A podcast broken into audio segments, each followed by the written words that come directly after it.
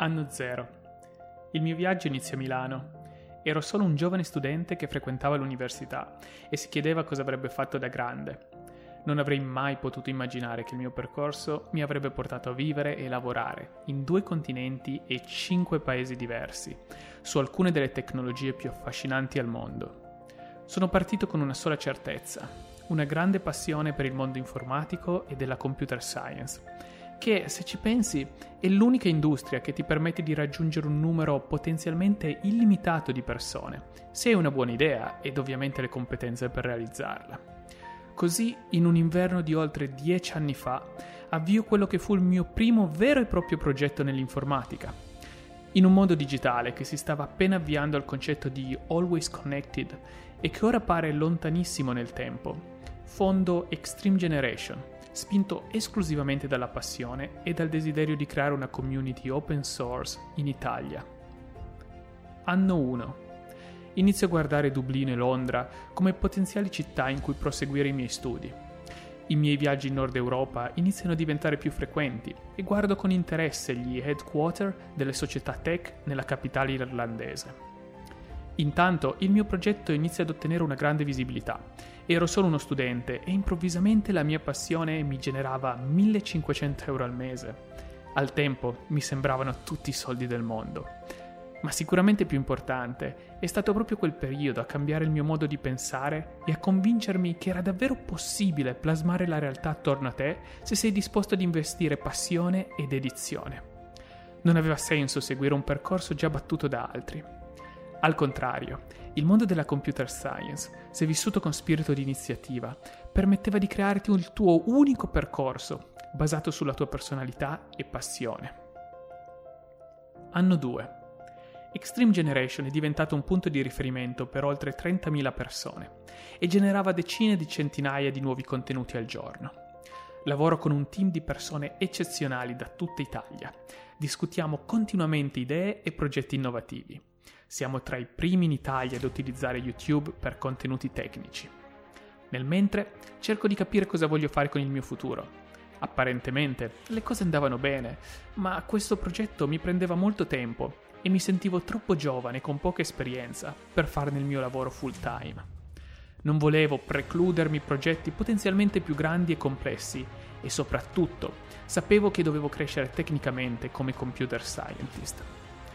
Dentro me inizia a crescere un desiderio sempre maggiore di confrontarmi con altre realtà internazionali ed allargare i miei orizzonti. Mi prefiggo come obiettivo quello di pianificare entro breve un trasferimento permanente. Anno 3. Tra i vari argomenti che studio e ricerco quotidianamente, mi capita tra le mani un white paper di un certo Satoshi Nakamoto che parla di Bitcoin e blockchain technology inizio a studiare il funzionamento della blockchain ed implementare Bitcoin nei miei servizi, scelta che, in retrospettiva, si rivelerà lungimirante. Avevo ottenuto la libertà di lavorare in qualsiasi parte del mondo, a patto di avere una buona connessione ad internet. Decido di trasferirmi a Londra e valuto anche di continuare a studiare computer science nella City. Uh, tuttavia, il Regno Unito e Londra in particolare iniziano velocemente a sembrarmi una meta altamente inflazionata, uh, sia in termini di opportunità che di prezzi. Anno 4. Inizia con la pubblicazione del primo vero e proprio bestseller italiano sul mondo di Bitcoin e blockchain technology. Per chi mi ha seguito da diversi anni, credo di aver creato qualche nuovo milionario in Italia. Ma il mio obiettivo non era certamente quello di diventare un promotore delle criptovalute ero sempre più affascinato dalle possibilità offerte dall'intelligenza artificiale. In ogni momento libero studiavo ossessivamente machine learning e deep learning e i frameworks per processare i big data. Parallelamente avvio una società di sviluppo applicazioni mobile, alcune sviluppate indipendentemente, altre per i nostri clienti. Tra i diversi progetti, alcune app raggiungono i 10 milioni di downloads.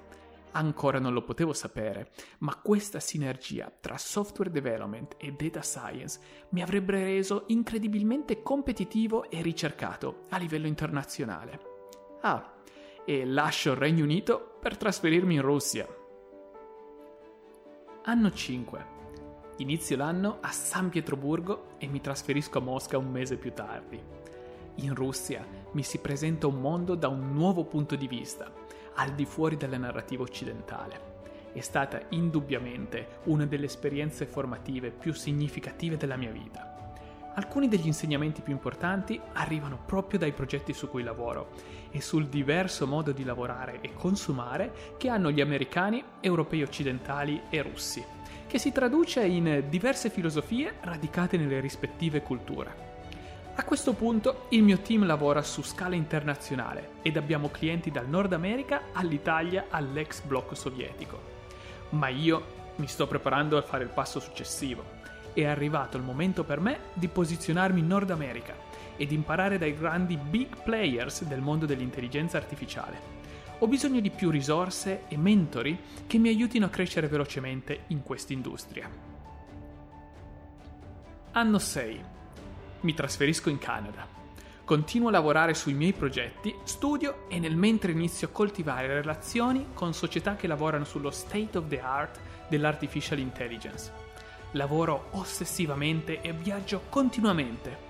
Ricevo offerte dalle più grandi multinazionali al mondo e decido che per un po' voglio concentrarmi sul mondo corporate e mettere in pausa alcuni progetti imprenditoriali. Il mio prezzo? Ben oltre i 100.000 euro.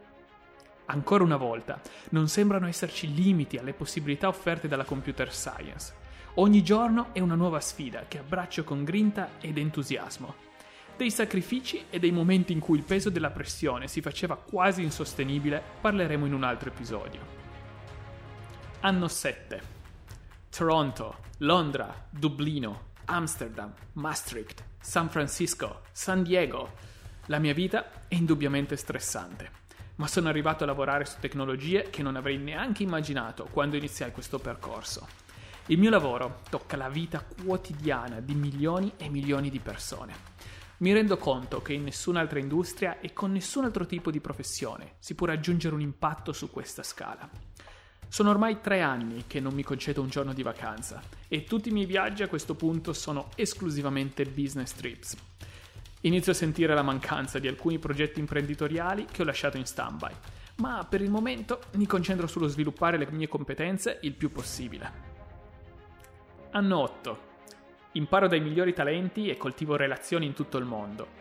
Sono invitato a conferenze internazionali e dirigo progetti innovativi che utilizzano le più avanzate tecniche di artificial intelligence. Brevetto una nuova architettura per recommender systems basati su veicoli connessi. Con l'esperienza maturata avvio una nuova società, TensorGen, che tra i diversi obiettivi si prefigge quello di incentivare l'adozione di tecniche di intelligenza artificiale ritorno su YouTube Italia dopo un'assenza di svariati anni per condividere la mia esperienza con la community italiana e nasce il progetto Data Club. Anno 9. Il mondo viene colpito dal Covid. L'impatto del virus nella mia industria non fa altro che accelerare l'adozione di strumenti digitali, dando un'ulteriore spinta al mondo della digitalizzazione. La maggior parte delle tecnologie e competenze su cui ho lavorato negli ultimi anni diventa ancora più ricercata. Il mercato conferma la visione del mondo che ho avuto anni fa, arrivando addirittura a sorpassare alcune delle previsioni più ottimistiche, come dimostrato dalla quotazione di mercato di molte di queste società. Per via della pandemia sono costretto a cancellare i viaggi nella Silicon Valley e rimango tutto l'anno in Canada, ma ne approfitto per iniziare a prototipizzare alcuni progetti e a pensare alle prossime sfide in un mondo post-Covid e più digitale. Dieci anni sono passati e quel giovane ed inesperto studente di Milano ora vive dall'altra parte dell'oceano.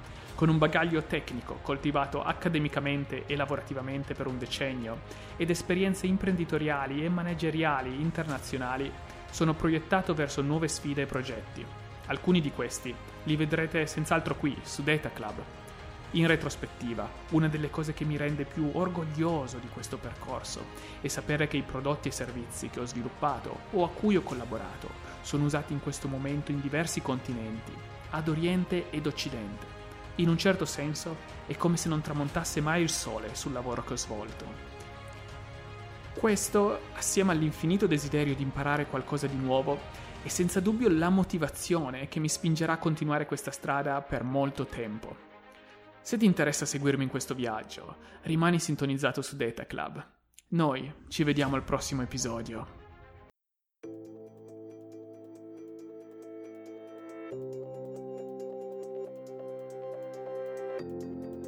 Ah, e ancora una cosa prima di salutarci. Se ti è piaciuto questo episodio, puoi dimostrare il tuo supporto a Data Club lasciando una review a 5 stelle su iTunes. E non dimenticare di iscriverti al nostro canale YouTube, Extreme Generation IT. Trovi sempre il link nella descrizione.